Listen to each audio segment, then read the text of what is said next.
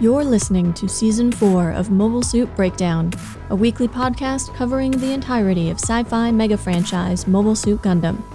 For new fans, old fans, and not yet fans. We analyze all 42 years of Gundam, episode by episode and movie by movie, researching its influences, examining its themes, and discussing how each piece of the Gundam canon fits within the changing context in Japan and the world, from 1979 to today.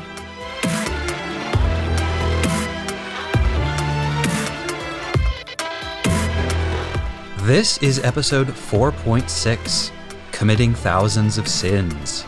And we are your hosts. I'm Tom, a lifelong Gundam fan, and I can't believe that we are almost done with Char's counterattack. I haven't watched any movie so many times in such a short span of time since I was like eight years old, binging on Star Warses, or Stars War? And I'm Nina. Tom completely stole my and this week. I also was going to mention that I cannot believe we are almost done with season 4. Mobile Suit Breakdown is made possible by the support of 565 patrons and subscribers. Thank you all, and special thanks go out to our newest supporters Joshua J., Cassidy B., Misselman, Mikael J., Rowan, Yakt Doga, Bruno O., Mirai Rogue, Thomas S., Stephen S., Tariq L., Kat, Isaiah B., Jonathan R., and Lask. This podcast would not be possible without your support. By the time this episode comes out, the pin promotion deadline will have passed. It always takes a while to prepare and proofread the mailing list, pack, label, and stamp the hundreds of pins going out to eligible patrons. And I don't expect them to ship before the new year, but I will be sure to provide updates on our Patreon page. A big extra thank you to everyone who made this year's promotion and the launch of Season 4 such a huge success.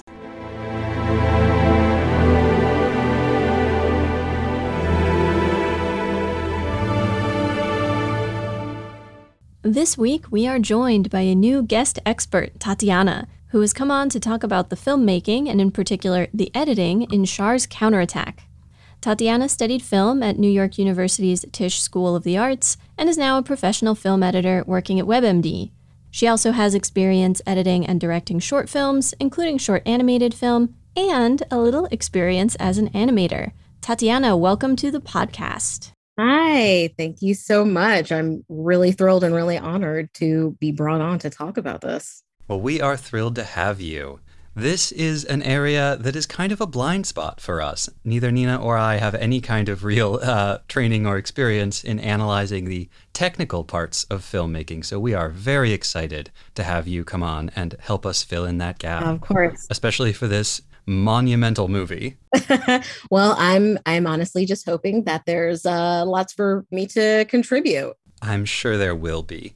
Uh, to give a sense of the context as we get started on this, this director, Tomino, uh, who has overseen the Gundam franchise up to this point, uh, is widely regarded as something of an auteur filmmaker, but this is his first outing, I believe, making what we might think of as a conventional movie. Uh, he's previously directed movies that were movie length and were shown in theaters, but they were compilations of existing footage with some new stuff added in, but telling a story that had already been told uh, in TV show format. He had also done one movie that was the direct continuation of an existing TV show, but as I understand it, the story for that one was adapted from pre existing plans for what would have been the final episodes of the TV series. So, this is really his first time making a movie, a new story, all new animation from scratch. Yeah, and that's um I think that that kind of comes through with this both in the scope of I think ambition um and a little bit of uh the actual storytelling elements that happen within this 2-hour long film. Before we get into the details, we did want to mention Tatiana is not familiar with Gundam, right? you haven't watched any of the any of the series or Yeah, I have not watched any of the series. I I can't even say that I've watched a full episode, but I am familiar in the way that I would say the world is probably familiar with the Gundam franchise. It's mm. uh, hmm. pretty impossible to not know this extremely iconic property. I had no idea that Gundam had such a wide kind of cultural and political landscape. There's a lot of world building in this and even though I enjoyed the movie there was there was a lot to catch up with.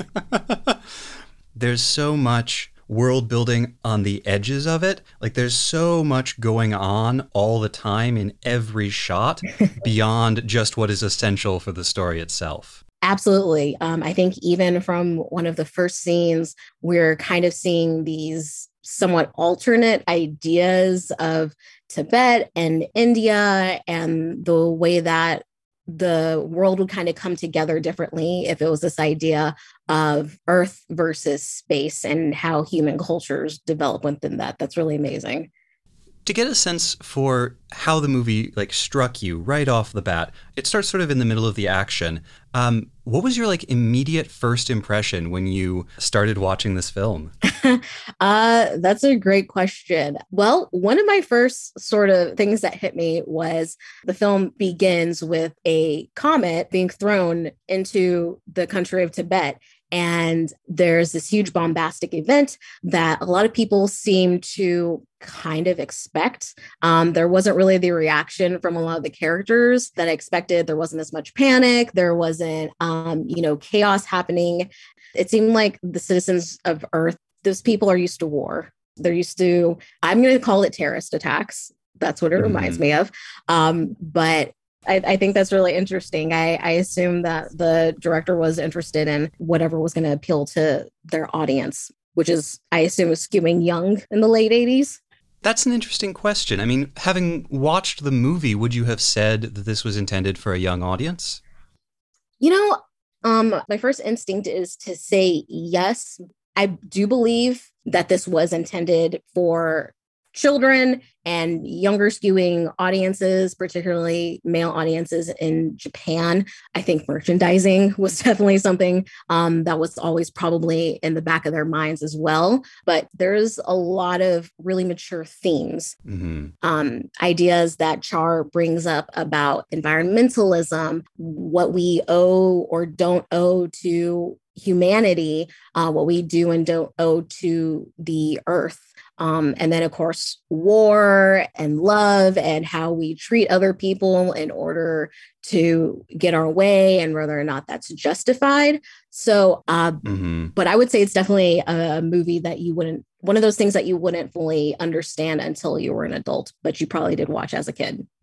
My impression from our coverage of the fan base, uh, as we've talked about the shows, is that the bulk of the fans were high school and college aged but that they did want sometimes to to appeal to younger audiences and get younger audiences into the show. I think you actually bring up a really good question about Char's counterattack. Who is this movie supposed to be for? Because Gundam as a series started about 10 years before this movie came out. Right. But also, it had been on TV with uh, new iterations just a couple of years prior. So there's going to be a subset of fans who got into it back in the late 70s and have been fans for 10 years. And they're probably in their 20s, 30s, 40s at this point. And then you have newer fans who would have come in more recently with Zeta Gundam and with Double Zeta.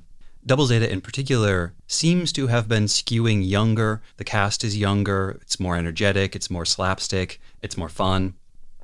And so to then go to Char's counterattack, where most of the cast are like 30 year old adults does raise the question who did they think was going to be going to this? Is this a movie for new Gundam fans, or is this a movie that's really aimed at the people who watched the first one 10 years ago? And I think the movie kind of tries to split the difference. I would agree. Especially through characters like Quess and Hathaway. Absolutely. Because Quess, although she's a character that I have a few qualms with, I think she actually does end up acting as a little bit of a, a window for people like me who are watching this for the first time and don't necessarily understand what the political intrigue and the status of a lot of the characters are. So, like through her, we find out, I found out that Amuro is a new type. I did not know what that meant before. I had no context for that. I just knew through her that's special. I could tell through her because her father was a political figure that there is tension. Um, and so that's really great because she's young and easy to connect with and I think that would possibly work for a young female audience as well. Uh, mm-hmm. And the same could possibly be said about Hathaway. Um, this is a little bit of an origin story for him, if I'm correct. He has a, a role to play later on in the series. We won't say too much about that for spoiler reasons. he did have a prior appearance in Zeta when he was like a five year old boy, but it was it was very minor. This is really his debut also. Okay, that makes a lot of sense as well. And then there's these kinds of um, clearly sexual and intimate relationships between Amuro and Chan and Char and his second in command. Excuse me, her name escapes me right now. I know it starts with an N. Nanai. Nanai, yes. And there's clearly an intimacy between all of them, but in a way that is very child friendly. Um, hmm. One of the really great things I think too is there isn't some of the tropes that um, sort of annoy me about anime sometimes. There is no fan service in this, which I really love. Mm-hmm. That helps make it very clear to me that this is also still aimed towards children. But yeah, you make a an excellent point that these are clearly adult characters. They are not the teenage you know shonen characters that we are used to seeing. Yeah it really does it, I'm, I'm really not sure who, who this is for but i definitely wouldn't say that this was made for um, a newbie like me. I don't think they had any intention of bringing in a new audience. The ultimate goal of this was bringing closure for those fans that had been with Gundam for over a decade or through the previous sagas and arcs that they had been through. And this mm-hmm. was the end of what was going on between Amuro and Char. This was the finale of what they were doing and their the tension between them and whatever it is that had happened with Lala again, I don't know what exactly happened with that, but I can tell it really bothers them. And both these characters and the audience are eager to come to a conclusion regarding that sort of hate between these two characters. That's really astute. I'm uh, I'm glad that the movie was able to convey all of that even without the the background. It did. They do make a couple of efforts there. Like during Char's speech, he sort of gives a recap of events that have happened, which feels sort of out of place and very like now I'm going to do exposition for the audience. uh, so I, I do think they were maybe gesturing in the direction of a new audience, but I agree the movie is not the movie is not for you. yes and that's a that's an interesting point about exposition. There's not a lot of exposition in this movie. Exposition is something that people typically see as a bad thing in movies but there's there's good ways of approaching it and doing it. Typically if it makes sense that in this situation the character would be giving some sort of exposition.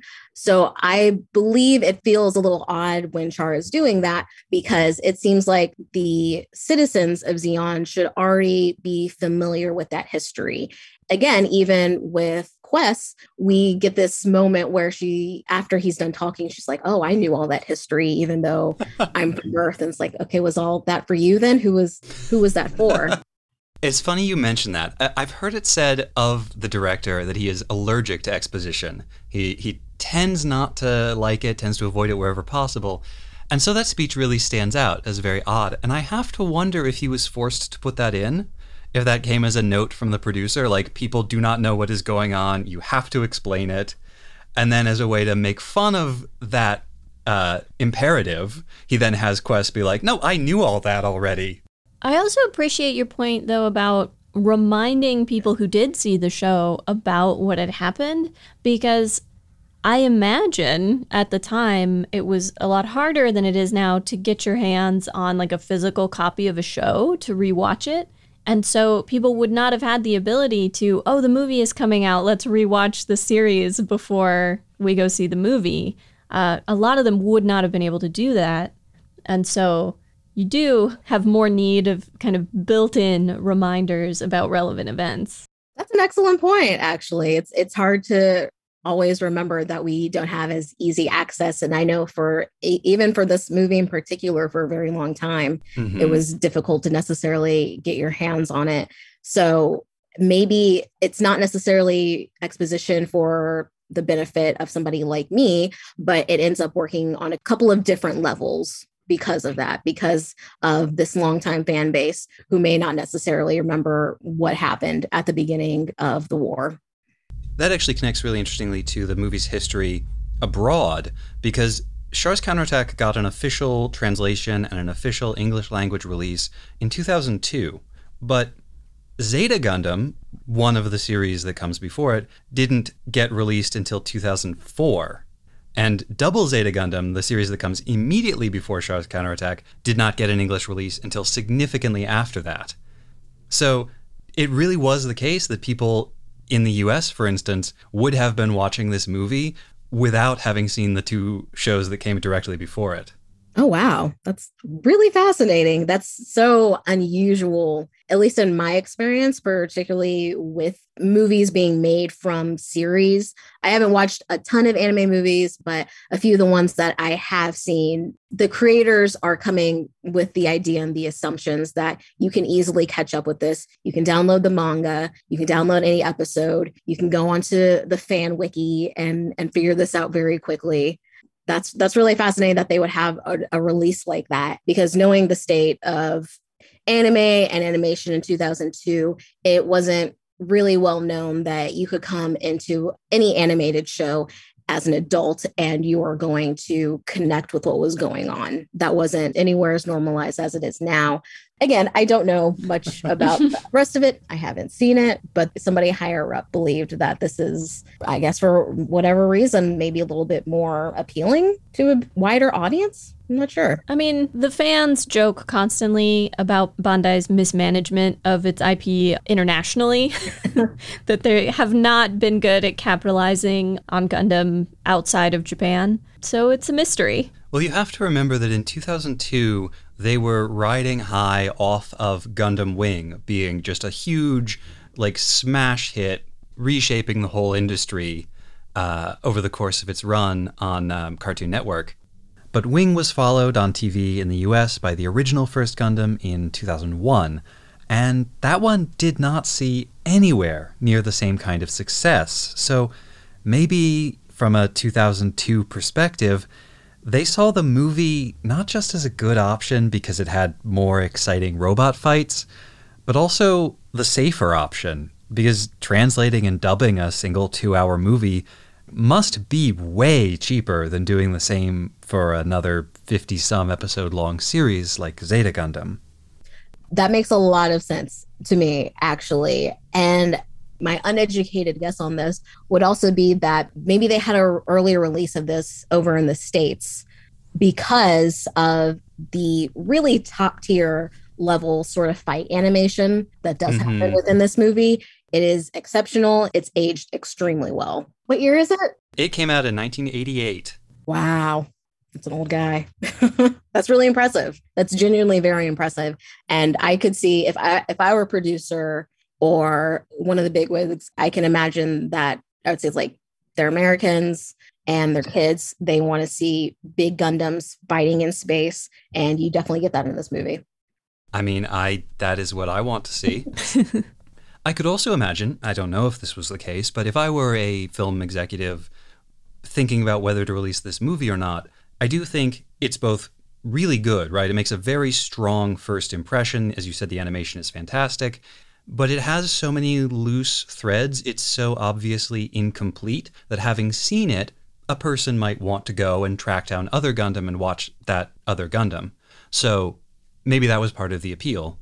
I could absolutely see that. Um, that brings me a little bit to kind of the the animation because on one hand it's very easy for me to praise the fight animation in this movie the gundams are impeccably done and the sort of zero gravity animation, which is very fluid. I can tell exactly that there's very low gravity. I believe that wholeheartedly. I feel their weight and the lack of their weight. I can tell that it was done with a lot of not just experience and skill, but love and thought. While on the other hand, there are scenes, especially when we're kind of looking at background characters, characters will be completely static. There's a couple of points where I even noticed that faces are drawn. Um, I don't want to say lazily. I think I know what you mean. With very low detail. Yes. yeah. They don't, it doesn't always look as great. That's pretty indicative of maybe sort of production issues or maybe low budget. Yeah, I think that's plausible. We do know that they were crunched for time in making this, uh, that the movie was made in something like eight months, that the team doing photography had to split into shifts and work day and night to get it done in time. And I believe that I saw recently that all the recording for all the voice actors had to be done in just three days in order to keep costs down. But also, part of that is just sort of the the emphasis, I guess. the mobile suit fights are very important. Absolutely. I think if they if they had to make a choice, I'm very glad that they made it in the places that they did for where to spend their time making sure that things look really good. Um not even necessarily Gundam fights, the personal fights, especially between Char and Amuro, hmm those look really great. And there's, I believe, a thematic reason for that because this is ultimately the s- end of these two characters' stories and who we're really focusing on. And hmm that's that's good. I, I think that's good. If they have to make a choice, I'm glad that's a choice they made. I have noticed there's a rhythm you can see in the scenes with people where, you know, in the scenes with mobile suits, everything is moving all the time. Everything on screen is Right. moving. But when there's people, it tends to be that like one person moves and then they stop and another person Mhm. moves. There's usually like one focal person moving and then everything else is pretty static, but it's not permanently static. You know, they sort of trade off being the person who gets to move. Exactly. And that's one of the things, as far as the animation goes, I think that's where it lacked arguably because it was it's it stands out to see you know this beautiful animation everywhere else but then the dialogue scenes end up being kind of visually boring maybe possibly because they are dialogue scenes all filmmakers know a lot of dialogue scenes are very difficult to make look interesting but there's information that needs to be conveyed there are emotional beats that have to be hit between characters in order to progress the plot forward because it can't just constantly be fights. So, again, I understand why they did that, but it's a bit of a hit for the movie for me. Possibly related to that, I noticed something that they do quite a bit, which is not often done in live action, which is that scenes are shot and someone will be talking but with their face away from the camera. You know, Bright will be talking, but we're looking at the back of his head. Right. The guy at the airport will be talking to Mirai, but we're looking at the back of his head as he does so. It's just so much easier to draw it that way. I think as human beings, we're expecting there to be constant movement. You you can't simply sit somebody in front of a camera and expect them to not move. So hmm we're always expecting like if something isn't moving that's because it's not alive it's not supposed to have animation or sentience or importance within that scene Often the scenes are composed in a very sort of dense and layered kind of way. There's a lot of different planes uh, that we're looking at. Sometimes the actual action will be happening in the background, but there will be people in the foreground. Um, often there's, you know, in basically every scene of the bridge, there's like people around the edges doing stuff while the main characters are talking. And sometimes all of that background and foreground action is like actual action with people moving, and then sometimes it's very static, which I think makes it stand out all the more when it, when it is static. right. That it absolutely does. You know it's it's a two hour long movie so not everybody as they watch this is typically going to be looking at those very little details. But what i do believe makes up for that is that kind of idea within animation of making making a good frame And it's very much the same within live action, a large chunk of the time, too. What you're looking at should be visually dynamic, what colors are being used. Um, the color palette, I believe, in this movie is actually really sort of it's not vibrant. This isn't, you know, it's not Guardians of the Galaxy. it's not Outlaw Star. It's really more reminiscent of a lot of kind of classic anime, a little bit more of a subdued color palette, mm-hmm. frames and staging um, that make it so it dates it a little bit, which is which is fine. There's nothing wrong with that. We all kind of appreciate the things that have have come before.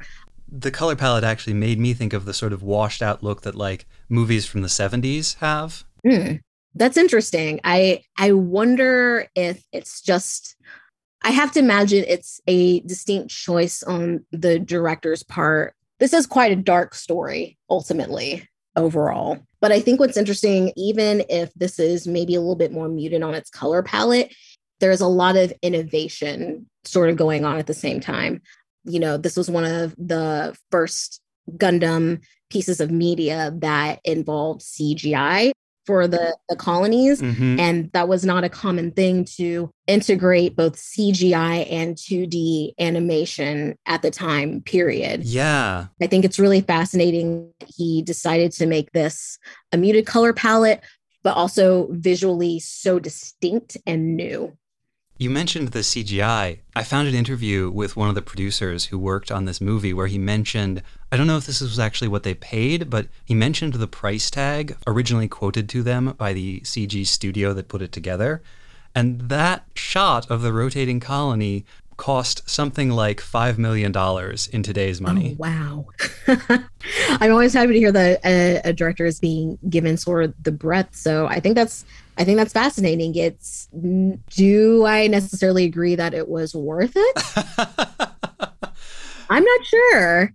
I'm not sure because of course that one shot of the colony is beautiful, especially for, you know, somebody in the audience like me seeing the idea of these like these colonies for the first time they are huge they're very lived in they have a lot of green grass which is well sorry not just green grass but a lot of a lot of foliage. There's cities within these. They have this beautiful shot i remember that stuck with me of char um, sitting I, I, assume in his home. And you can see the the kind of curvature of the night lights outside of his window. And that's such a like it's a beautiful unique thing that i've never seen before. So maybe maybe the director was kind of trying to show that like these colonies are special places that have a lot of humanity and unique culture to them and maybe connecting us in a way with char. I'm i'm entirely speculating here. Sure. I was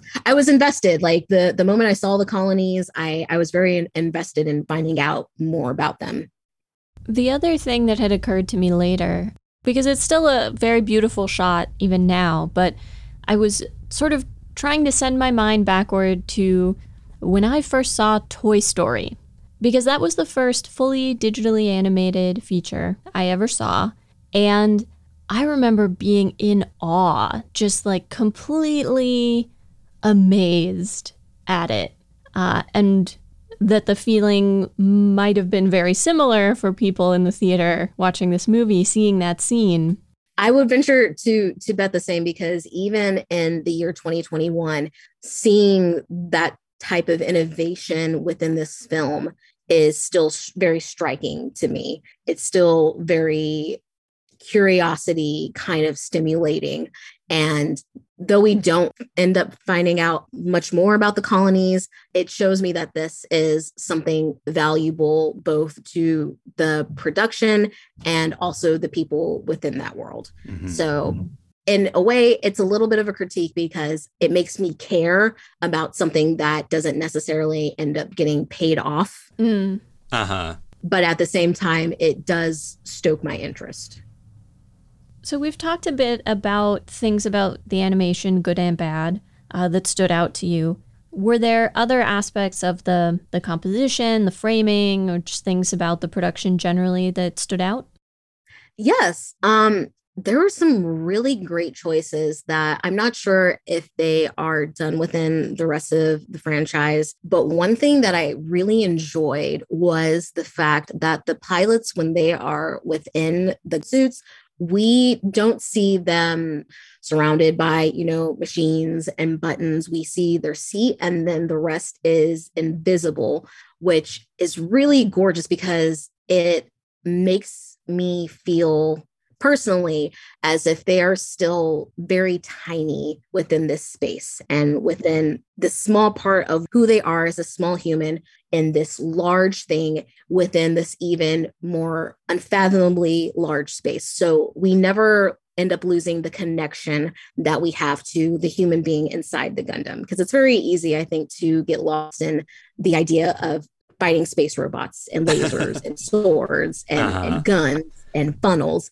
But what they do is they make sure that we are almost always kind of seeing the the human and the heart inside and staying connected to the drama or staying connected to the story so like i said we're not seeing the humans in a gundam we're seeing a human within their space and their mm-hmm, surrounding mm-hmm. or even if there is dialogue that's happening sometimes instead of seeing them inside of it we would see the gundam and in we'd see the gundam in the foreground and in the corner, which in a very stylized, very sort of 80s looking way, we would see the face of mm-hmm. the pilot talking. Like in a separate frame that cuts into the the action. Yeah. And not only is it, I think, really charming, I think it's very cute. Um, it adds a sort of action and visual sort of dimension to to what we're looking at and i think that's really great that they understood that these are human beings and we're never really losing sight of that within these gundam fights at least as much as they could because sometimes you just got to see the robots we've speculated because at least the the picture in picture sort of shots that they do uh, and the the wraparound screen that makes their cockpit invisible. The 360 degree panoramic monitor. Uh, those have oh. those have been consistent elements through what Zeta. Yeah. Um, but that the show doesn't ever want us to forget the real stakes, and that when these machines blow up, when they fight, there are people in them, there are people dying. Right. And that's something that they keep pretty consistently throughout the movie as well, especially when we're sort of seeing two people within one that's clearly very intimate. Mm-hmm. At least to me, that seems very intimate. It is. Um, which makes me uncomfortable because of a couple of uh, scenes with Quess. yeah but I think I, I, think that's a really great choice, and I'm glad they kept that consistent for this movie. There's a couple of times where instead of doing the picture in picture or um, doing a shot from inside the cockpit, they show you the mobile suit coming at you, but then they like make the cockpit area semi transparent. And so you can see the person sitting in there. They do it uh, once with Char and once with Quess uh, toward the end of the movie. And that's a really great choice, filmmaking wise. It gives me the sense that these people are very in tune with the machine that they're in. Mm-hmm. We're never thinking that these are two separate entities. Quess does seem she has two different Gundams that she uses very recklessly. And I think that ends up reflecting her story as well. Because she uses these machines recklessly, she treats herself recklessly. She treats her heart recklessly and the relationships that she has very recklessly. Mm-hmm. And Char, on the other hand, while being very different, he is very intimate and passionate about his goals that he's trying to achieve. So he also uses people as tools as well as his Gundam. And that's a wonderful way of showing that is that that kind of cross it's not a cross dissolve that's not what it is but it's a way of visually telling us that these people are both one and very separate from what they're actively using in order to achieve their goals in these fights. I love that observation about Quess because I never put together that the way she treats her mobile suits is sort of a reflection of the way she approaches life and everything else, including herself. And it makes sense because she's a 13 year old girl, which apparently a bunch of the other characters forgot. Aye. Yeah, and that connection between Quess's like body, herself, and her mobile suit gets made really early on. Um, she has that line when she's in the simulator where she's like, "It's too big for my hands," but then mm. when she's uh, piloting the the like brightly colored mobile suit with Gyunei, the hobby Hizack, she has it doing all kinds of crazy moves, and then we do get a cut into the cockpit and we see her like doing the same thing, doing the exact same movement with her arms that she was just making the robot do. And I loved that moment. That was probably one of the few moments where I I felt that Quess was charming. Not crazy about her character. but yeah, it's a wonderful way of visually telling us that not only is she a natural at this, but that she is she's thriving in this sort of situation that she's been put in. Her her recklessness was rewarded when Amuro and Char were fighting. She smacked a gun out of Amuro's hand. That's a ridiculous thing for a teenage girl to do, and then ran off with this fully grown man in order to do what? He has no idea. I don't think anybody knew in that moment what she was going to do. But then we see her, and it's the most interesting that she is. I think it's the most charming. Um, the animation is charming as well to match that. Mm-hmm. And then when it comes time for her to sort of meet her fate, piloting that new white one, it's clear to me like it's very special and it should be to somebody who is an exceptional new type, but she ends up just using it so recklessly in order to just like manipulate her her way into Char's heart mm-hmm. when she's already been manipulated as well. So I think it, it really reflects that by the time she does enter Al- Alpha Gundam, is that what it's called? The Alpha Azieru. Her new mobile suit, the Alpha, is not stark white, but it's very plain. It doesn't have any of her sort of personality traits the way that the ones that we've seen for other characters do, mm-hmm. or much less the one that she had before and ended up recklessly damaging. So by the time she gets this very special one, it's really telling the audience as well. It's like, this is not where she should be. This is not mm. a place where she is going to thrive. This is not going to turn out well for her. And as we know, it doesn't. We recently had a costume designer come on to talk about the the sort of aesthetics and the costume design in the movie, and uh, they made the point that we should really be thinking of the mobile suits as the characters' costumes. And they convey everything that a costume would convey about this character as a person. I would agree completely. I think even um, with Amuro's mobile suit, his Gundam primarily consists of red, blue, and yellow, and those are primary colors. So it ends up making his costume or his sort of I'll say personality because um, I don't know too much about him, but it makes it easy to connect with him. He's he's good. You know that. Here are colors, and here is a suit that looks cool and is easy to connect with. While Char's, on the other hand, is it's red. It looks like what we see sometimes when we think of like 80s Russian propaganda. It sort of reminds me of um, these organic shapes, which also connects him to the idea of environmentalism. But he also his his mobile suit is still very intimidating looking. It has one eye. Mm-hmm. It's obviously not an eye, but he ends up looking like Cyclops. He's sort of monstrous in this really beautiful way. Oh my gosh, beautiful monster is the perfect description of Char. Yeah, absolutely. We do call it an eye in the Gundam fandom. We call it a mono eye. Mm. So you're you're totally right on there. And you know, if you notice his soldiers, their mobile suits really make them look like World War One or World War Two, like trench soldiers.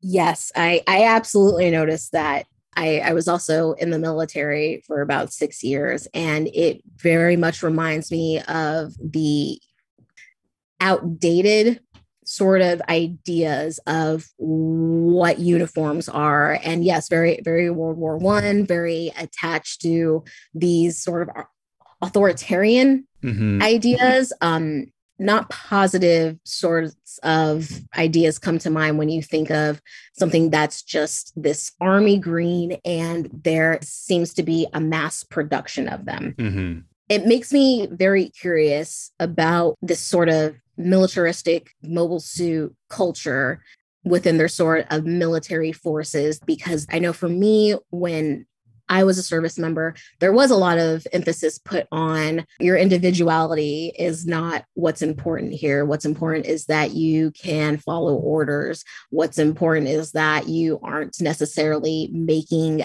choices for yourself and that your ideas and humanity isn't coming into it the way that, you know, could be a detriment Mhm. the way that it was with Quess, the way that it was with Chan, the way that it ended up being for Char, because it seemed to me by the time they were done, Char's loss was very personal. Mhm. Uh, I think I can theorize that um, in the Neo Zeon military, your chances of getting your own special, unique mobile suit increase dramatically the closer you are to being a 13 year old girl.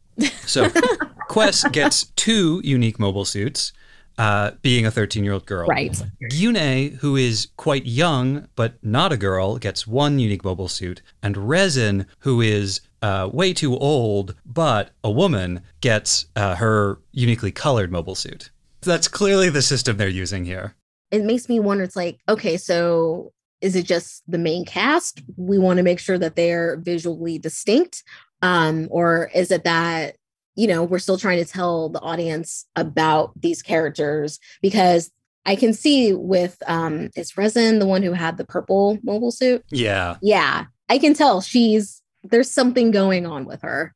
I don't know what exactly. She kind of disappears after a moment, but she's very intimidating and she's she's aggressive and it feels like she's earned her place and had to to push just to have that sort of personality that shines through as opposed to being a, another grunt in a mobile suit.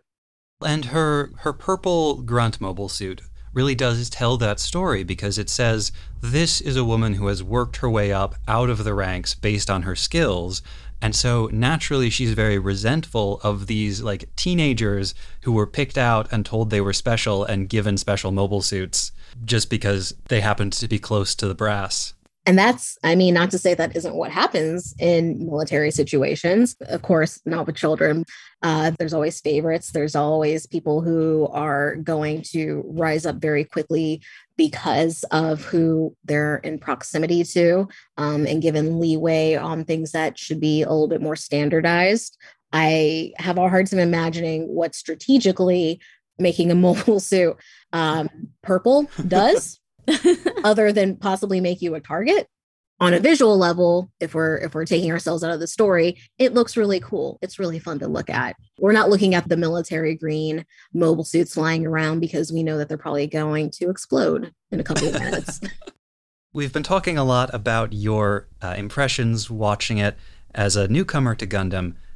As a professional editor, what did you think of the movie as a piece of work?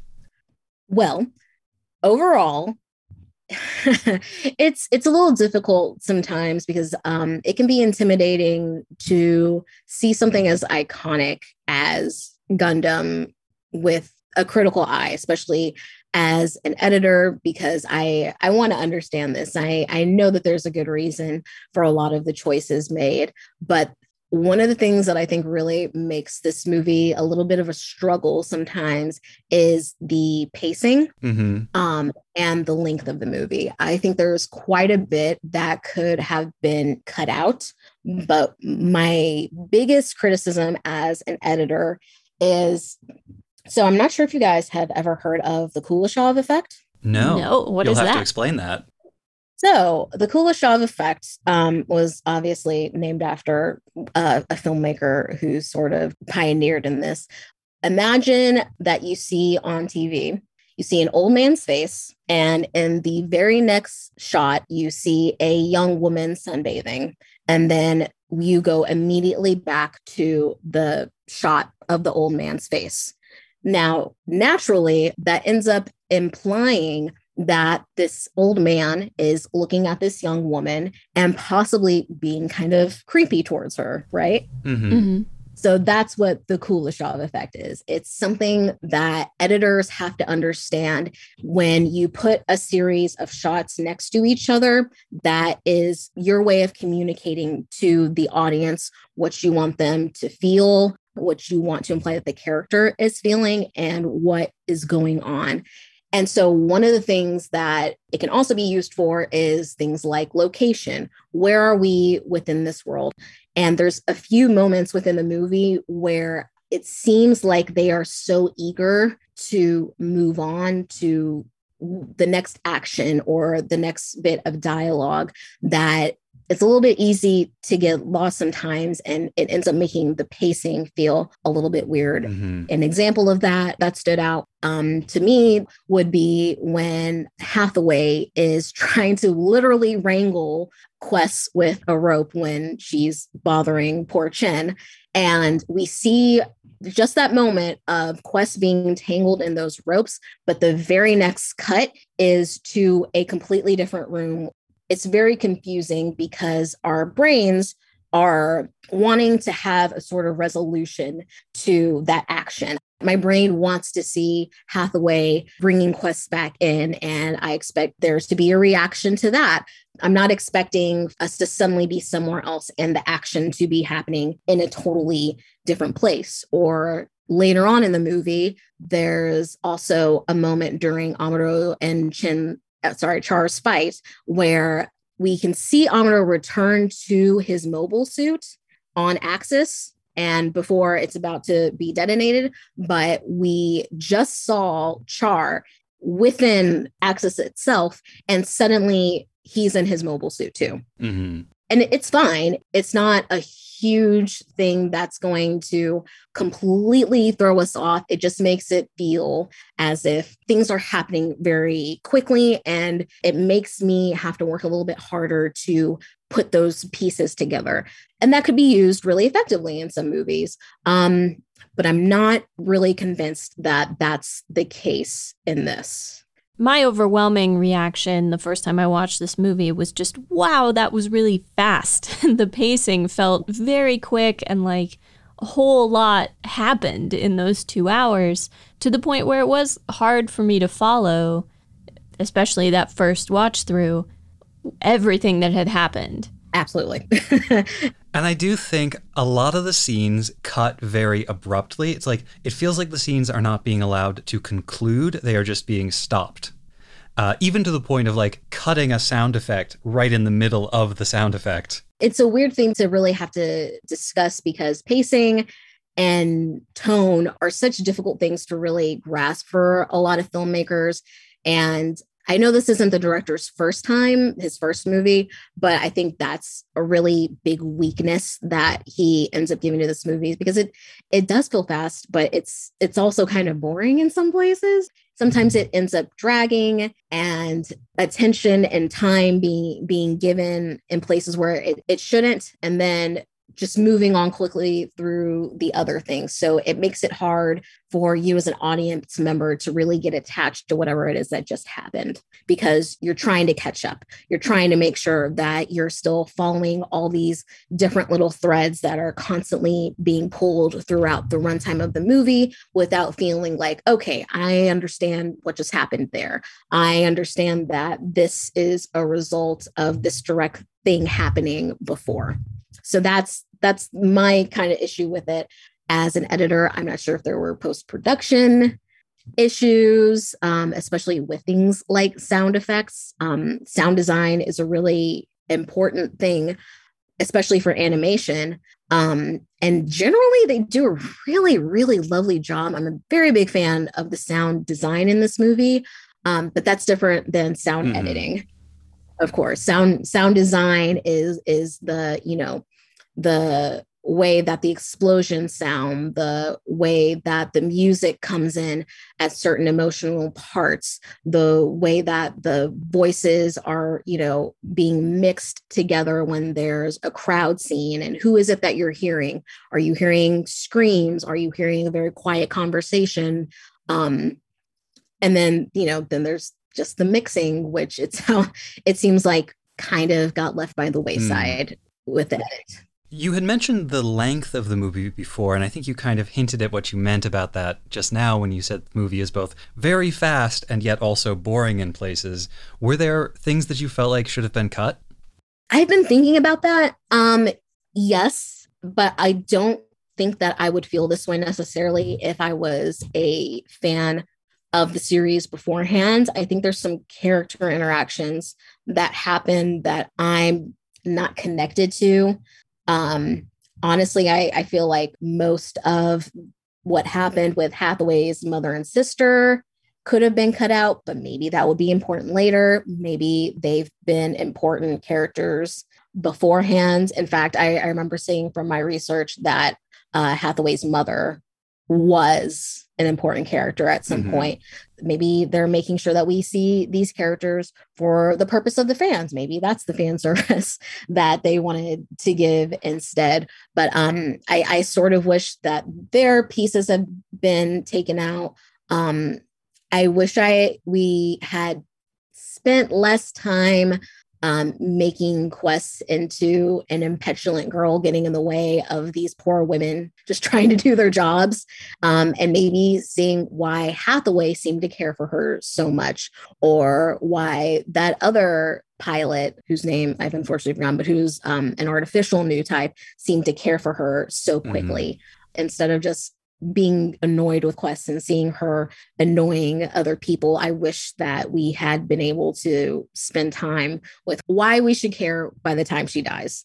Because honestly, by the time she's dead, I'm just like, okay, cool. We don't have to deal with her anymore, which I feel horrible for because it's it's a 13 year old girl who was manipulated, losing her life. But I feel like we could have spent a little bit less time um, with Ostia, Ostinage? Is that Ostinage is how we pronounce it over here. Ostinage. that's another character that I feel um, is is somebody that the fans are are connected to for some reason, and he ends up losing his partner in it. And while that's sad, I I don't see why that necessarily needs to be in this movie. Mm-hmm um, how that was really moving the plot along. Yeah, the scene where Ostinagi is sort of crying over Keira's body and Amuro is talking to Chan about it is constructed as though it were a scene about Amuro feeling motivated to finally take down Char, but finally taking down Char has been Amuro's number one motivation throughout the entire movie, and there's been no question at all about it. Like, exactly. We don't need another scene establishing his motivation. right. I feel like the director wanted to spend some time sort of celebrating certain characters within this movie. So I feel slightly differently about the Mirai and Cheimin parts because it does feel like the movie needs something to tie us to Earth, to like remind us that Earth is full of people who will be affected if this thing happens.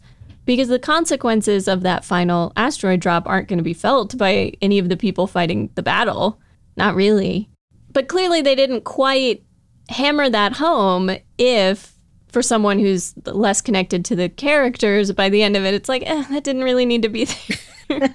I, I, I feel as if they I literally have a note here about them. I was like, I wrote the very first time, like my third, and I was like, there's no way that they're getting off Earth. I can tell right now that's not happening. And so I expected there to be a little bit more of their own plot happening on Earth, their sort of struggle. And we do see that. We see we see moments of that, but there's no real payoff to what is going on with them. These people on Earth, their sole motivation seems to nebulously be don't be close when the comet hits. Mm-hmm. I'm not sure what they're doing.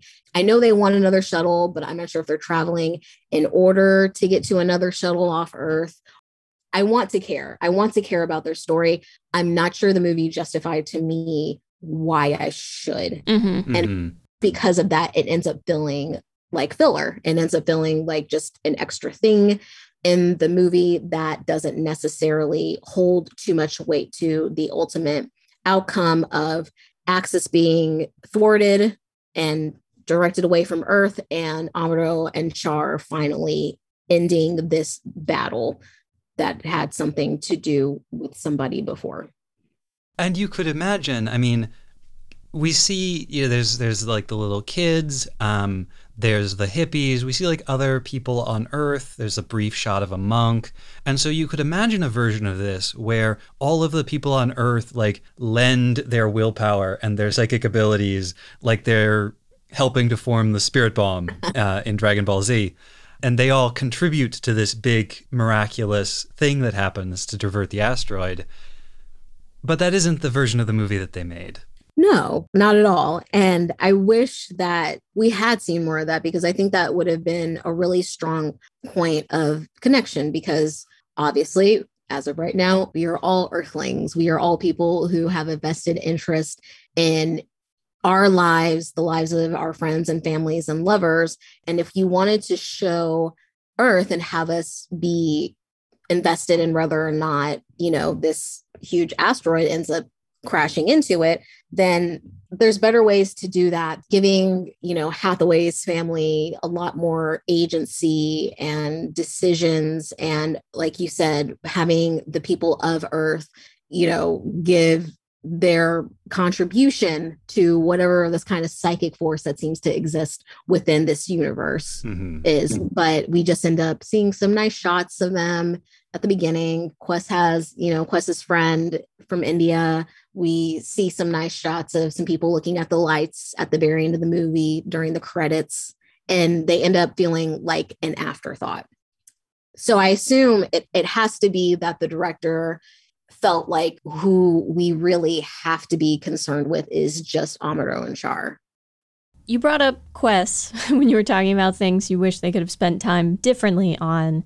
I know Quess is a bit of a flashpoint among a lot of fans. I don't know the full details because I was trying to keep away from that information before we watched the movie. Uh, for me, was a difficult character because I can sympathize and feel pity toward her uh, because she is a child and making mistakes, and a lot of the reason that she is the way she is, you know, the movie points to her upbringing. Right. but she's so unlikable. She's extremely unlikable. And has almost no scenes that redeem that. You know, we talked about her goofing off in the mobile suit and making it do funny poses. And that's simultaneously some of her most childlike behavior and some of the most relatable and likable behavior. Right. Seeing her kind of I, I think we end up liking that because it's it's very cute and we expect somebody especially an anime character with blue hair who's clearly young acting in a cute way and maybe having crushes on you know authority figures that's relatable but she ends up not really going anything past that. We don't find out anything about her other interest. We find out she had a friend on Earth who sort of explained to her this thing about new types. Possibly you can make your yourself a new type through your spirit. But the only thing we end up really knowing about is like she's a rich girl who comes from a life of affluence. We don't anticipate that she's, you know, really had to grow up quickly. She seems to be very annoying to the woman I assume is her stepmother. Her father's mistress. Mistress. Okay, that that reads. um, she has no real reverence for anybody who doesn't seem to have both uniqueness and power within society. And so that's why I guess she ends up not being attracted to somebody who's lovely and her own age, like Hathaway, but she quickly moves on to Amuro. And then she's mad that Chan is there getting in the way. And then she immediately moves on to Char when we sort of get a glimpse of possibly her philosophy and beliefs. She seems to believe that the earth is a place full of bad people, but we don't have any idea why she really feels that way. She's lived a very comfortable life and seems to be taken care of by her father, who she ends up killing. So when she's so infatuated with this with Char who is literally the leader of this entire society. It makes sense but it also makes it very easy to dislike her. Also people need to stop taking advantage of this little girl who's clearly just kind of going along with the flow and doing whatever she feels is going to benefit her best. It's interesting that she is so difficult to like and that there is sort of so little going on there beyond her fascination with these powerful men. Because, as you said earlier, Quess is our window into this movie. For newcomers to the series, Quess is the eyes through which they see the whole thing. And in some ways, Quess is just like a stereotypical Gundam fan. She thinks Amuro is cool. She thinks Char is cooler. she loves mobile suits. I was going to make a different theory. Quess and Hathaway are maybe meant to be stand ins for like contemporary youth at the time that the movie came out, and that we're meant to feel a certain intergenerational conflict here. We have wondered in previous Gundam shows whether or not some of the young characters represent how the creators, who are, you know, universally older, feel about quote unquote the youth of today. And so is Quess in all of her like affluence and entitlement and Hathaway, in his self centeredness and in his not really seeming to understand the full repercussions of what's going on, is that how Tomino and his contemporaries felt about teenagers in the late 80s, including their own children. Because I think around now, Tomino's. Uh, at least one of Tomino's daughters would have been somewhere around Quess's it certainly feels that way to me. Um, it, it, it brings to mind Neon Genesis Evangelion, the way that the creator of that had quite a bit to say about otaku culture and the way that they responded to his work and how angry he became because of that. And never mind neon genesis evangelion as as huge as that is like there had to have been quite a bit of people who had grown up with it and were now adults, but were very invested. As an anime fan myself, there's things that I grew up with that I'm always going to have strong feelings about. And especially if there's, you know, ends up being a movie version of it, I'm going to be really invested in that. Mm-hmm. So it's entirely possible, and I think even probable, that there was a little bit of contempt in the way that they wrote these characters because when we're watching the beginning of the journey that these two children go on and their first times in mobile suits it's literally just handed to to Quess and hathaway at best just had to kind of like sneak into one. And then he got and then he got to go on to a space battle. It's it's not something that either of them had to earn or or work for. It wasn't something that they really needed to be involved in at all I wonder if the generational conflict Nina observed has anything to do with the conflict between the different generations of fans. Mm. Were the first Gundam fans now into their 20s and 30s resentful of the young punks who came in on the later shows? That's certainly the sort of thing that happens today among fandom. Oh, absolutely. I know I have to actively, I catch myself feeling that way because, you know, when we were younger, anime wasn't nearly as accessible, but it's much more accessible than it was in the 80s. Yeah. There's these waves constantly coming in, rediscovering, and probably pushing for uh, more modern ideas and their own idea of, of what a series should be and who these characters you know why they matter and who they are um i think ultimately the the problem that i really had with quests and honestly most of the female characters in this movie was that they got attached to one of the male characters they supported them in something and then they probably died. Yep. Yeah. That was honestly the pattern and that's really reflect of course, of the time and the way that stories were told. This is the late 80s when it came out. Mm-hmm. The fact that, you know, we we aren't seeing a lot of skin in this movie is refreshing for something of that time. But it's uncomfortable when you realize Chan and Quess, they don't end up really mattering unless they're attached to a male character. Chan's ultimate contribution is that by dying, she gives Amuro the psychic ammunition he needs to finish the fight. And that's not even clear that that's what's happening, at least to me. My first watch through, I wasn't even confident that she died. I just didn't get it. Mm-hmm. Then I rewatched it. I knew a little bit more about what a psycho frame was. And yeah, that's her and Quess are just there in order to serve the goals of the two main male characters. More than anything else, Quess shows us what a monster Char is, how duplicitous and manipulative. And that's really awful, but it's almost it's almost a relief by the end of the movie to see that he isn't genuinely interested in this 13 year old girl. Yeah. Because I, I wasn't, I was pretty sure, but I was not convinced beforehand. Mm-hmm. And by the time he admits that he found Quess annoying and he literally used her as a machine, as he says in the film, it's like, oh, good. At least you're not a pedophile. Yeah. Exactly. Like that's that's a low bar, but let's be honest, uh, for anime, that's not a bar that's frequently cleared. So mm. uh, as long as we're talking about Quess, I want to point out some specific shots. Um, the movie very rarely includes point of view shots, shots where we are clearly within the eyes of a character. The one that's the most striking for me is after she karate chops the gun out of Amuro's hand and she's holding him at gunpoint, and it looks like she really might shoot, but Char takes the gun and he turns to her and he, he's looking directly at the camera, directly at the viewer, and he's like, Shall we go? So I actually noted a few of these shots because I, I found them very powerful. Mm-hmm. And by the end of the movie, felt that they were pretty universally quite aggressive.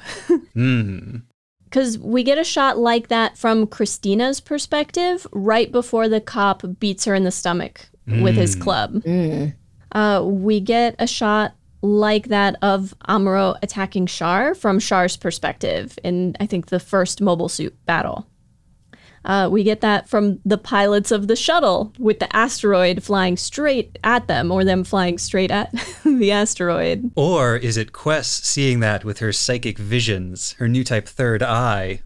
And then on the tram, when the crowd looks at Char, we see that from Char's perspective. We see the crowd turn towards us I think that one might be from Quess's perspective. Oh, interesting. Because I was thinking about this. There's the shot of Char giving his big speech, um, and they do a really interesting thing with the camera work here because they they start out very wide, long shot, um, showing us this whole like hangar turned auditorium where he's giving the speech. And as he's talking about all the big picture history stuff, the camera is slowly moving towards him, but not really showing him yet. And then it gets to him when he starts talking about his own role in the story. And when he's finished, the camera switches and we are seeing the back of his head and what he's looking at. But we're not him in that moment. We're just with him. Because no one is actually, like, no one understands Char. No one knows Char. People are just around Char. No, I think that's actually really astute observations because when you do that, you're literally forcing the audience to connect to that character in that moment. And I'm not 100% convinced that it always necessarily ends up working. Um, because personally, for me, I never really when I really think about it, I can get there, but I never really fully understood why Quess decides to betray Amuro and Hathaway and just leave and abandon them and everything seemingly that she's ever known and grown up with in order to be on Char's side. And that's a really strong, powerful thing to look at. But I think one of the great examples that you mentioned too um, was the subway scene uh, when Quess Char, and why can't I remember that other character's name? Gyunei. Gyunei. Poor. Gyunei. so uh they they give you this moment where I understand in that moment why Quess is so on Char's side, why she is so deeply within this, because she I think she has a certain thirst for for power and her proximity to that power is really it's not just intoxicating to her it's intoxicating to us as an audience to see a a group of people really loving and admiring their leader. And those camera shots end up saying a lot when we are behind Char in during his speeches. It makes you feel as if you are a part of that. It makes it very easy to root for him and want to listen to him and to make us feel not necessarily like him because like you said char is he's an enigma and I, I never fully get him but i feel like i understand why we're following this man because we're literally forced to if you're behind somebody it implies that you are following them you're behind them and instills a sense of loyalty but i think for the most part they did accomplish that pretty successfully yeah, there's one more shot like that that um and it ties to another thing that I noticed, but when Amuro is telling Hathaway that his desire to save Quess is going to get him killed. There's a point of view shot from Hathaway's perspective where Amuro is looking down at us disapprovingly. Mm-hmm. and that says a lot. That's that's um a really strong, I think, also very basic but really effective way of filmmaking because it's well known that when you have a camera angled up to a character that gives them power. We frequently see Char from an upward sort of angle, and we end up feeling that like this is a person who's important. They have a lot of influence. But when you are looking down, it has the opposite effect. That person is small, they're insignificant, they don't have a lot of power. So they could have had us see through Amuro's eyes looking down at Hathaway in that moment. But it's really interesting that they decided instead for us to see Hathaway's point of view and understanding that like there's nothing he can do. And he does end up feeling very powerless. And that's almost arguably an effective way of foreshadowing that later on, he isn't in control. He can't save Quess. Even though he did this very brave thing, he was never going to take her away from Char. He was never going to save her. And then his frustration with that really builds throughout the movie to the point where you know he ends up killing this poor woman who was just trying to help. Mm-hmm. There was another kind of uh, shot that I saw used a few times. There are a bunch of, in my notes, I call them like leg or foot shots, but shots from very low down where you just see someone's legs running by or the wheels of a car, or like most of them is out of frame. Uh, and I have speculated before that Tomino might have been influenced by Ozu, who's a quite famous Japanese director and who is credited as inventing what they call the tatami shot, which is a, a shot from the level of someone kneeling on the ground. Uh, and would even build his sets and build special tripods and stuff to accommodate this but these very low to the ground shots and not necessarily angled upwards, just like straight across, but from a very low level. It happens again when Quess takes the gun from Amuro. We get a shot of just like her feet running across the field. Did you notice anything in the movie that you felt was stylistically similar to other directors or particular genres? You know, there's something about Gundam that ends up feeling very familiar and not just simply because it's a franchise that a lot of people have some sort of passing knowledge of. How do I put this? It feels classic. It builds on the traditions of what's come before. As you, of course, know, there's a long, really rich history of animation in Japan.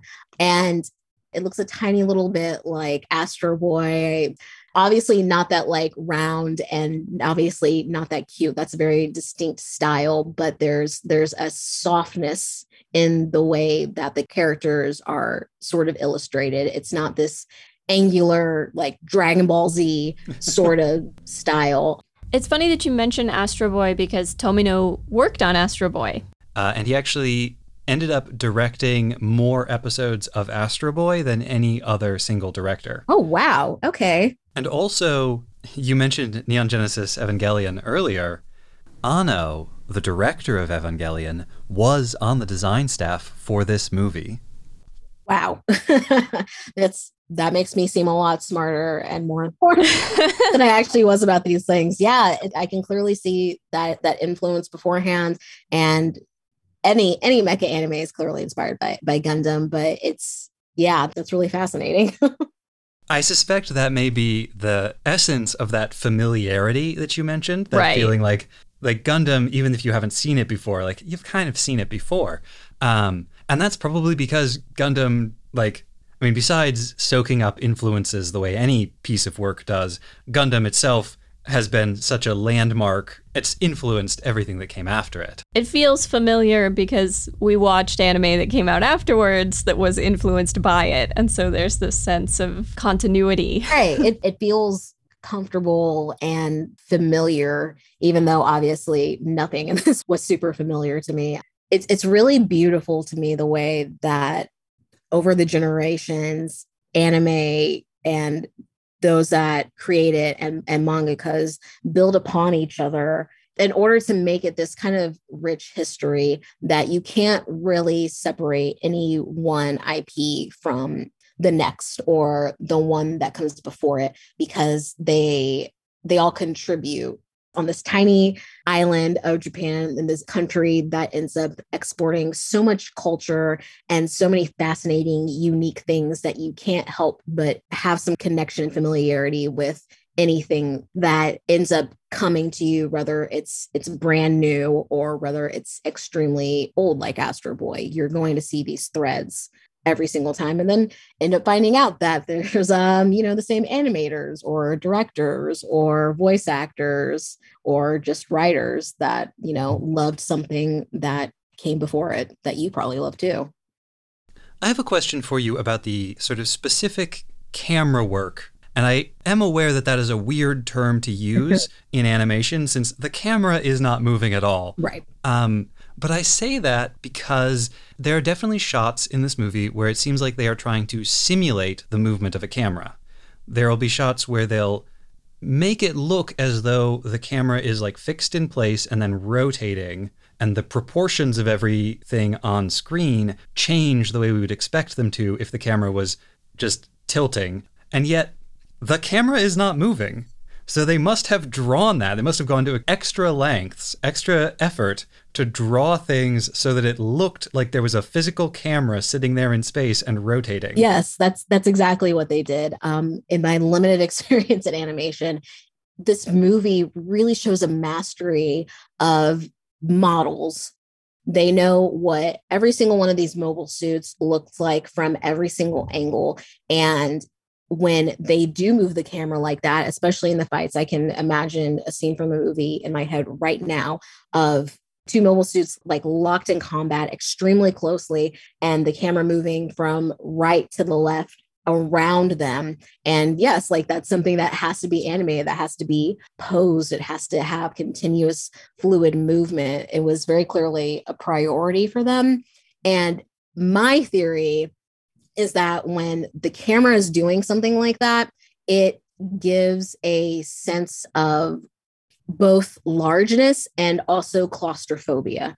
So, for instance, say you're watching some trash TV like 90 Day Fiance, and what you'll notice is every single time the couple meets in person for the first time, the cameraman makes sure to go around them in a circle. And it looks great on camera, but I always like to think about how awkward that probably really looks to everybody else in the airport to see this cameraman just going around these two people making out. But it really wraps you up in the scene and makes you feel very close. It makes everything feel very dramatic and big. Honestly, like it's really, it's really fascinating to me that they do that because it is so difficult to successfully execute something like that much more because it's a 2D space. It's not necessary to give us the idea of three dimensions for us to buy into what we're visually seeing, but they do that in order to give us a sense of emotional investment in that moment, even if it's on a subconscious level. Considerably simpler to animate, uh, but similar in that I think it also establishes that feeling of uh, closeness and claustrophobia. and also gives a sense of scale. But in a few shots of the mobile suits, we're so close that parts of the mobile suit are cut out of the frame. Mm-hmm. Like the very first introduction of Char's Sazabi, the camera is so close to it, you can't see the whole mobile suit. and then it flies away from us as it's taking off to go join the battle. Uh, and they didn't have to do that. They could have framed it in such a way that we could see the whole mobile suit from the beginning, but it makes it feel larger to have it cut off by the proximity of the camera. Right. As if it's something so large and important that you could never really actually get a good view of it. When I would make a decision to do something like that, it would specifically be so that you feel as if you're wrapped up in this moment. And like you said, that sense of, of, claustrophobia, like you have to face this, you have to be with this. There's nothing you can do. You're powerless because you are so close, and also because you are not capable of actually taking it in. What Char is doing is bigger than him. It's it's a movement. It's a it's a society. It's this whole group of people who believe in and are counting on him to destroy the earth I, I, I, guess or people on earth i guess that's what they want. I'm not i'm not sure what they think he's doing but regardless they believe in him and his mobile suit is indicative of this sort of power something way bigger than himself. Um, and that specific kind of shot also reminds me of uh, propaganda. As a matter of fact there's a lot of if, if you look at sort of kind of old school propaganda it's it is very close shots of the leaders or it is sort of that upward angle that it comes to mind like in you know imperialist japanese propaganda as well mm-hmm. Mm-hmm. but that's that's me probably connecting it to the color red to be fair but yeah, I would say that's that's definitely that's what they're going for. They're trying to make it seem like he what he represents is something so much bigger than himself than we could really individually fathom. The first shot of the new Gundam at the very beginning of the movie does kind of a similar thing because it's when it's got its armor off, it's being assembled. Uh, there's still like tarps covering parts of it. Um, we get the sense of this huge project that so many different people have worked on and are continuing to work on even in this moment. That there's this huge effort behind Amuro. Yes, um, I'm actually looking at that on my TV right now because not only is that one of the first things we see in like the first couple minutes of the movie, but it's where the title screen comes on. They're very explicitly telling us this is something that's big. This is something to pay attention to. It's a big deal. And because we see those colors, we see those yellows, we see those reds, we see those blues, even under all like the plastic and the tarps and the little bits of tape here and there, all of that is still pointing to Amuro and kind of his ultimate victory, I think, in the movie, but also kind of the hope of the people that are on Earth because if he can't do it in this, then they're kind of screwed. Uh, one more camera work question. Mm. I noticed that there seems to be a link between how dynamic the camera work is and how exciting the events happening on screen are. A lot of the dialogue scenes are very sort of standard immobile cameras showing, you know, the waist up during exciting moments, the camera is moving around, it's panning. For the battles in space, the starscape in the background is always moving. In the shuttle scene, when they're trying to escape Earth and trying to avoid being hit by flaming debris, it's all shot on these like askew Dutch angles.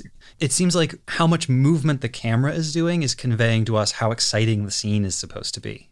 It is those things are, are planned far out in advance. It's very unlike doing a live action filming where you, it could just be, it's like, oh, let's make sure we're getting a shot of this from this angle. Maybe we need a shot of this from this angle. It's planned well in advance beforehand when they're storyboarding it they know that these sort of camera angles are going to happen it's literally written you know on the sides of the boxes so the animators specifically know this is a this is a wide shot as the camera is panning down, it's moving. We see space in the background. We can see a wide angle of these Gundams beautifully flying around in the trails that they leave behind. It's really strong choices like that that make it so that the those fights are so dynamic. It makes it feel so much more dynamic than the dialogue scenes most of the time. It it makes it feel like that's definitely the part they care about. That's why you're watching the movie. Yeah. Like you're here to see really pretty robot space fights. And that's mostly what you're going to get.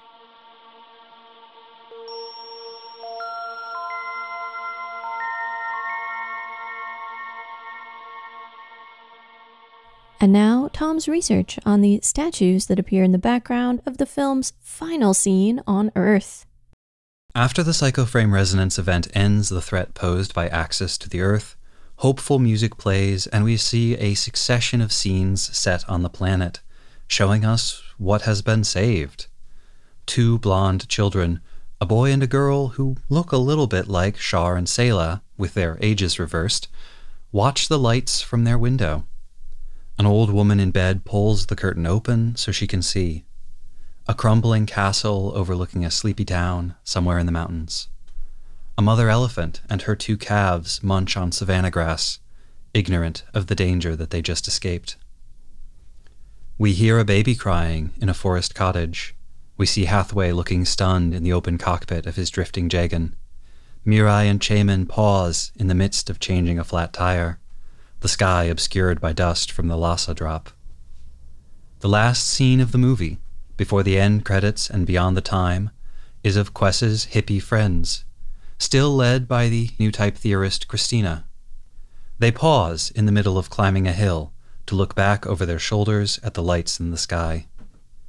Behind them, we see a ravine with sheer rock walls and two huge statues carved into alcoves in the stone. Gundam's art directors have never been shy about incorporating appropriately cinematic real world landscapes, and so it should be no surprise that this shot depicts a very real place. There are lots of giant statues carved into cliff faces. After all, if you want to carve a truly giant statue, it is generally going to be easier to go where the giant rock is, instead of trying to bring a giant rock to you. Quite a few of them are in or near China like the statues of the Buddha at Leshan near Chengdu. That one is the tallest pre modern statue in the world at 233 feet, or 71 meters tall.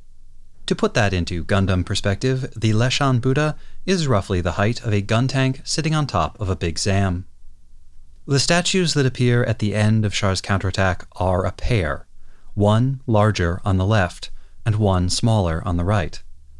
Both are set in rounded alcoves, with other alcoves or perhaps small cave entrances on either side. The taller one appears to be standing, while the smaller one is too indistinctly drawn for its pose to be discernible. But it doesn't need to be. The specific arrangement and the relative sizes of these statues gives away their identity. These are, unmistakably, the Buddhas of Bamiyan. Or they were. Bamiyan is the name for a valley in the highlands of Afghanistan, about 80 miles or 130 kilometers west of Kabul, as well as the city that lies in that valley. It's a mountainous region, and to the north the valley is bordered by steep sandstone cliffs. A thousand years ago, it was an important stop on the Silk Road, a vital interchange between the Muslim and Buddhist worlds. Back in the 6th century, before the rise of Islam, Bamiyan was ruled by the Hephthalites. They were a Central Asian people who contended with the nearby Sassanid Empire for several centuries before being rolled over first by a clan of Turks from the east and then by the rapidly expanding Arab Empire from the west. But in those few centuries, they ruled over a thriving Buddhist monastic community in Bamiyan. A pilgrim who visited the region in 630 described more than ten monasteries, inhabited by some thousand monks. The sandstone cliffs around the town were pockmarked with small caves, some of which can be seen in Char's counterattack, and these served as shelter for Buddhist hermits. Those hermit monks took to decorating their caves with religious art, including statues and frescoes. And at some point between 550 and 650, they set to work on a similar project on a much larger scale. Cutting two massive niches into the cliff face, they carved a pair of massive statues. The larger of the two was about 55 meters tall, that's roughly one Big Zam, and the smaller was a comparatively diminutive 38 meters, just a bit shorter than the Psycho Gundam. In the walls behind each massive statue, there were more cave entrances, leading into small chapels. Though the basic structure of each statue was sandstone, the monks added details with a mud, straw, and horsehair plaster, which was then painted. The larger one was probably painted red, the smaller a mixture of colors, primarily blue and white, a bit like the Sazabi and the Gundam. The statues were on the south face of the cliff overlooking Bamiyan. And because the geography of that region is so distinct and the movie background so detailed, we can actually make a reasonably informed guess as to exactly where Christina and her companions are standing in that scene. They are probably in the mountains southwest of Bamiyan, around 34 degrees 49 minutes north, 67 degrees 48 minutes east. The decorations on the statues, which may have included metal accents and precious gems, were gone by the time European adventurers arrived to document the giant Buddhas but the statues themselves survived up through the 20th century. And they were still standing, with some wear and tear, when Char's counterattack landed in theaters in March 1988. In 1998, during the Afghan Civil War, the Taliban seized control of Bamiyan. A local Taliban commander started demolition of the statues, blowing the head off the smaller Buddha with dynamite. But he was soon stopped by the senior leadership. The statues remained relatively intact for several more years, but in early 2001, the Taliban reversed course and, over international objections, ordered the statues destroyed. Before the attacks began, various museums, countries, and United Nations agencies appealed to the Taliban government in hopes of saving the statues. Interestingly, for our purposes, it was the Japanese delegation who proved the most passionate. They marshaled a host of theological arguments and practical solutions even proposing to relocate the statues to Japan, to no avail. That March, the Taliban opened fire, using anti tank mines, rockets, dynamite, anti aircraft guns, and even artillery to bring down the statues. The caves behind them survived in a second life as weapons stockpiles, but most of the cave paintings were destroyed. Six months later, US backed forces drove the Taliban out of Bamiyan. Today, the niches in which the statues once stood are still there. There was talk of rebuilding them during the 20 year long U.S. occupation, but with the Taliban back in control of Afghanistan as of this recording, that now seems vanishingly unlikely. Like Lop Nur, the wandering salt lake that featured in First Gundam and just isn't there anymore in the real world, in this one small way, Char's counterattack offers a vision of the future that turned out to be unrealistically optimistic.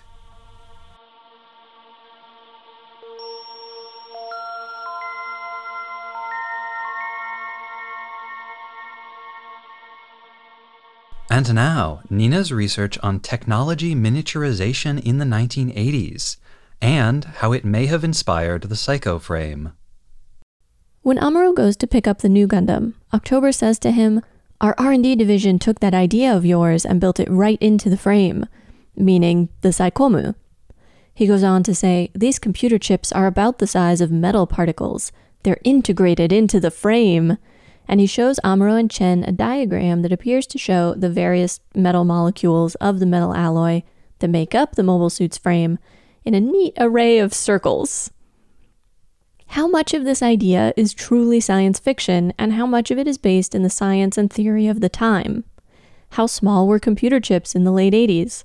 How small were they projected to get? First, to clarify some terms.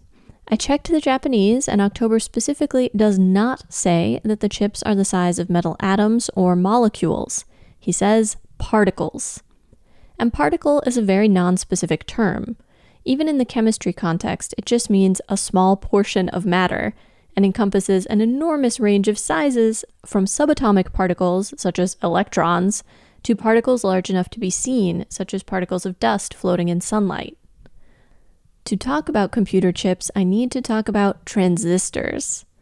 Simply put, a transistor is a semiconductor device that amplifies or switches an electrical signal or electrical power.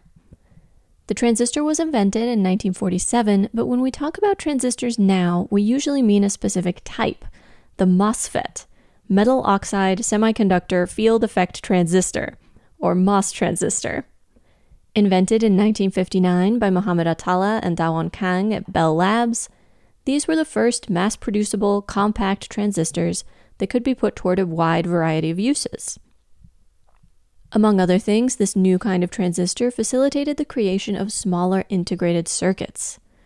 Also called microchips or chips, integrated circuits feature electronic circuits on a piece of semiconductor material, usually silicon, with a large number of integrated MOS transistors.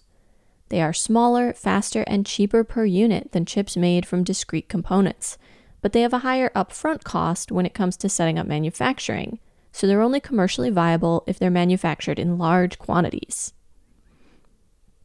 We often take for granted that smaller is better, but allow me to lay out some of the reasons why that's true.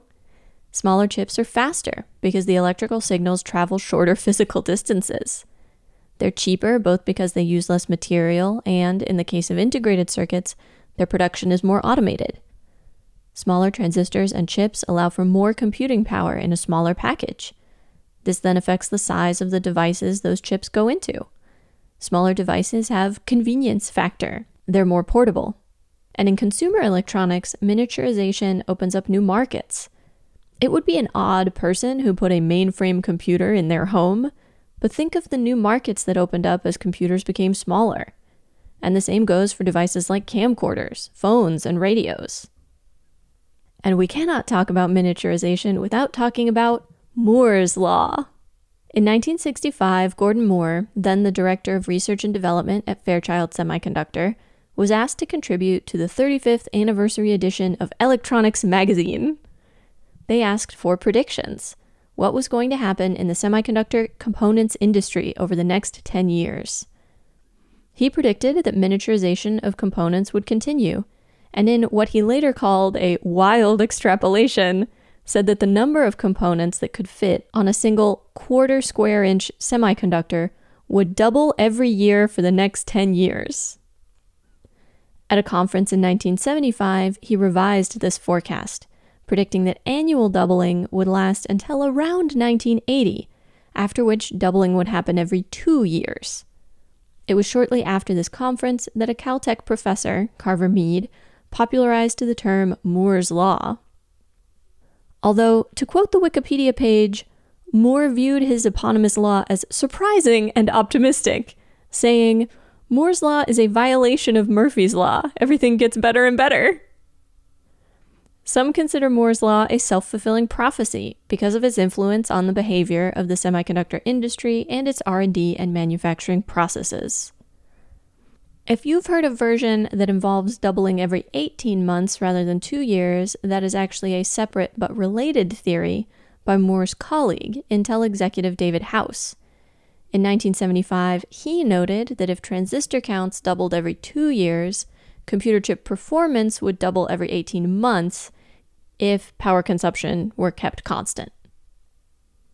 There's been a noticeable slowdown in this progress since the 2010s although several specific manufacturers claim they are keeping pace. And forecasters, including Moore himself, predict that Moore's Law will end sometime this decade. To quote Moore again, it can't continue forever. The nature of exponentials is that you push them out and eventually disaster happens. I don't know about disaster, but there are physical limitations on miniaturization once engineers are working at the atomic level. One source I read was a fascinating US government report from 1991, so just a couple of years after the release of CCA, discussing the contemporary state of miniaturization technology, cutting edge research, and predictions for the future. As of 1991, miniaturization of silicon electronics showed no signs of slowing. Consumer electronics like radios, computers, and telephones were shrinking, and it was thought that research would continue miniaturization to molecular and even atomic levels. Because it's a government report, much of the focus is on international competition, so there's a fair amount of information about Japan, though it's colored by that outside perspective, and a few relevant to CCA trends emerged. Firstly, US R&D was largely funded by government agencies, especially military ones like the Department of Defense and DARPA, the Defense Advanced Research Projects Agency, but also the Department of Energy and a number of universities. But in Japan, R&D in miniaturization was mostly being pushed by corporations. Cough cough, hello Anaheim Electronics. Just like a corporation. Mind you, this is a fuzzier distinction than it looks like, since the US has plenty of military contractors, and it's not unusual for government agencies to partner with them on research. But there is a difference in where the funds come from and who originates the projects. Another difference was that most US research was focused on shrinking transistors to smaller and smaller sizes, while research in Japan was more focused on implementing transistors into products. In 1985, Japan was a leader in the use of surface mount technologies and was projected to maintain its lead vis a vis Europe and the United States through at least 1995 and possibly through 2005. Unless I'm entirely misunderstanding the definitions, surface mount technologies are related to the integrated circuits I defined earlier. It's about how you mount the various electrical components directly to the surface of the printed circuit board in automated processes, as opposed to mounting on what are called hole through circuit boards, which is done manually. At the time, some of the cutting edge uses of miniaturization included biosensors and micromechanical structures. Biosensors detect specific chemicals or molecules. Integrated with electronics, they were mostly used in medicine, food processing, industrial process monitoring, and so on, but as miniaturization made them smaller and cheaper, research was being done into potential applications in robotics and aerospace technology, and Japan was a leader in biosensor development. Uh, I think actually the biosensor was integrated into the Zeta Gundam and it allowed Camille to leverage his powerful new type abilities. I think you need to check your sources. Wouldn't that make new type powers like a biological compound, a chemical, a particle, something detectable? We'll talk about that at the end of this piece. Even in 1991, tiny mechanical structures included, quote, motors and turbines as wide as a hair, and gear assemblies smaller than a fleck of dust. These were mostly used for sensors and instrumentation, for example, accelerometers, and the Japanese research focused on health and industrial applications.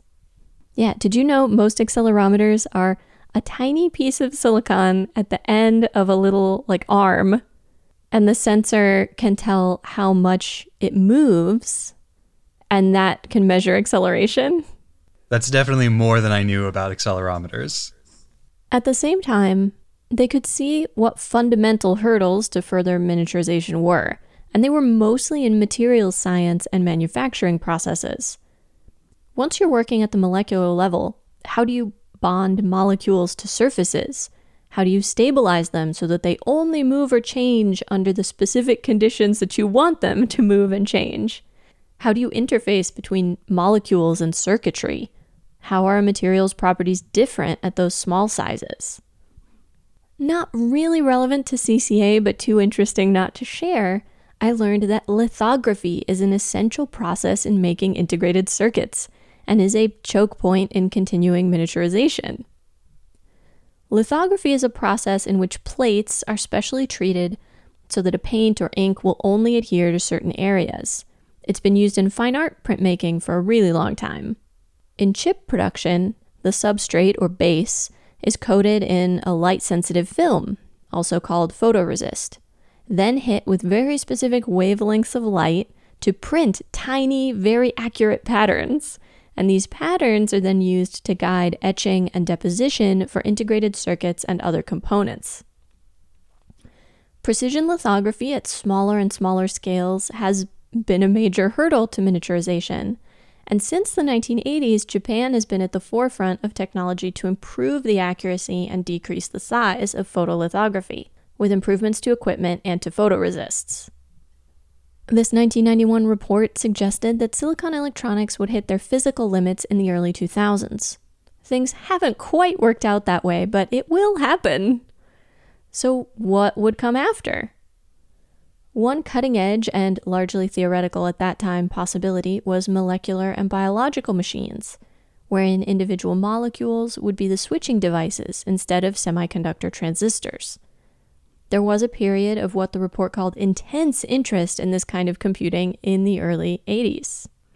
In the late 50s and early 60s, Richard Feynman and Eric Drexler wrote conceptual articles about the possibility of molecular machines.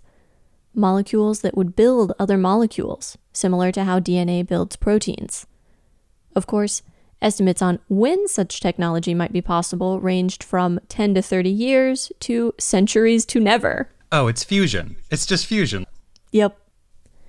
Then there's quantum electronics, using the properties and behavior or quantum states of atoms and subatomic particles to perform calculations.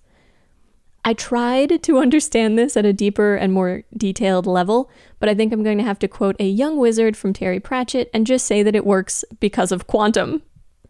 There are quantum computers now in 2021, used mostly for complex algorithms, but they are much larger in scale than traditional computers because of their cooling systems.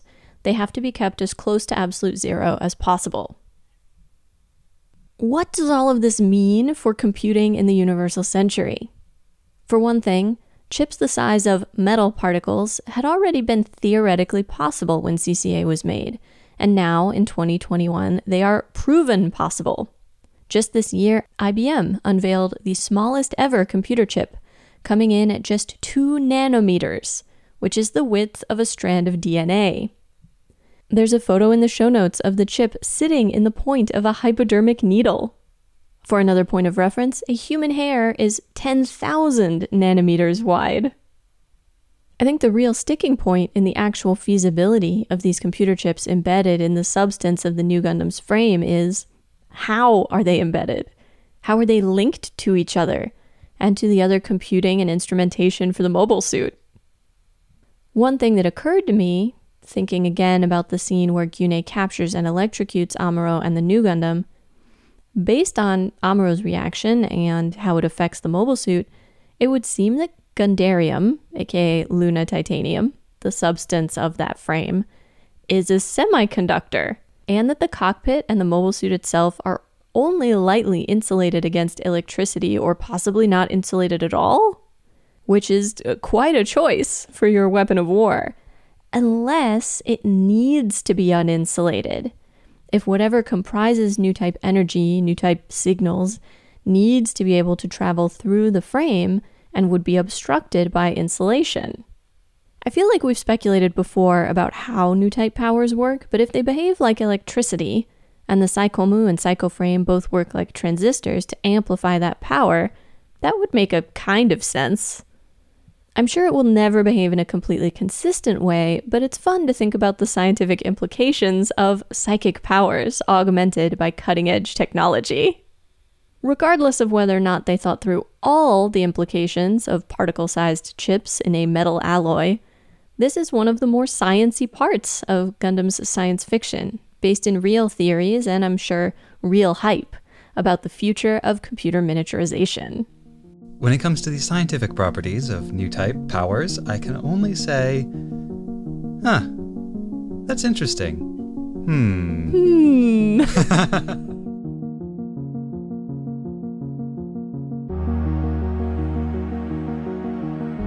Next time on episode 4.7, On the Other Side of Darkness. The return of our physics consultant, our final thoughts on CCA, and science! The right kind of nitpicking. Capes weighed down by gravity. Here we go again, for the last time. The neck.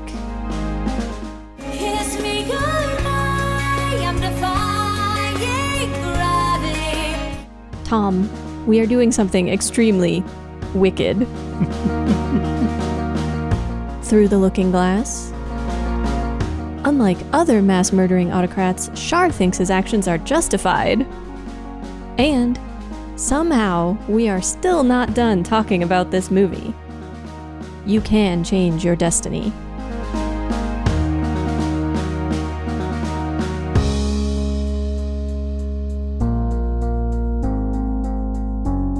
Mobile Suit Breakdown is written, recorded, and produced by us, Tom and Nina, in scenic New York City within the ancestral and unceded land of the Lenape people, and made possible by listeners like you.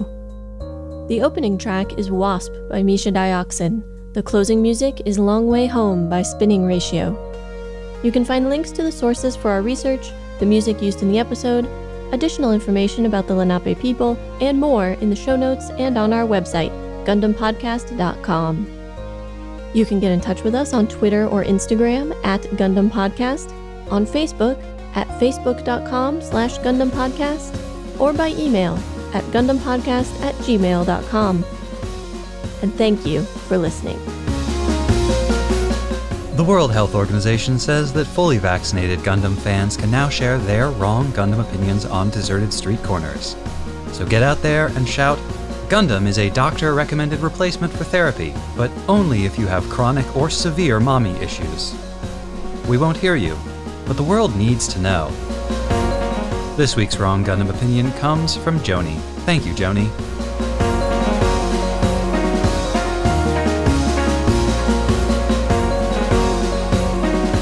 I wanted to ask you guys too. Um, I'm curious about the translation because Mhm. I, I watched it subtitled, um, and I'm pretty confident some of the translations are weird. Uh huh. I think that's actually been a thing that's come up in every guest interview we've done so far. Oh, Um, really? Different different people have focused on different lines that felt a little wonky. Yeah, Yeah. it's a um, it's a 2002 era anime translation.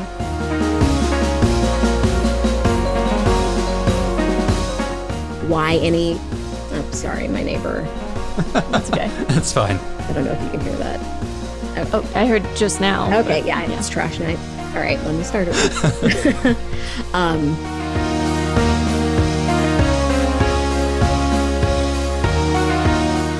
because by the time by my dog just jumped on the bed. Sorry.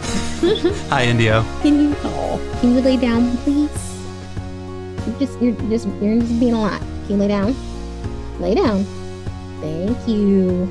Good boy.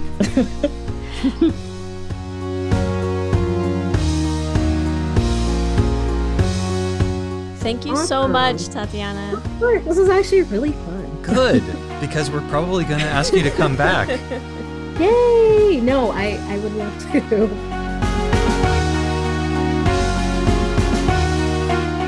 Uh, can we ask you to go back and say basically all of that again?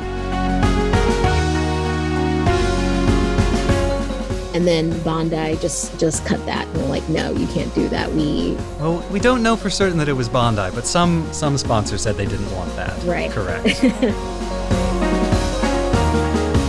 oh, I see. Just gonna blow my theory up. Just a little bit. I was gonna point out a funny thing about this, but on that transition, it feels kind of weird to do it.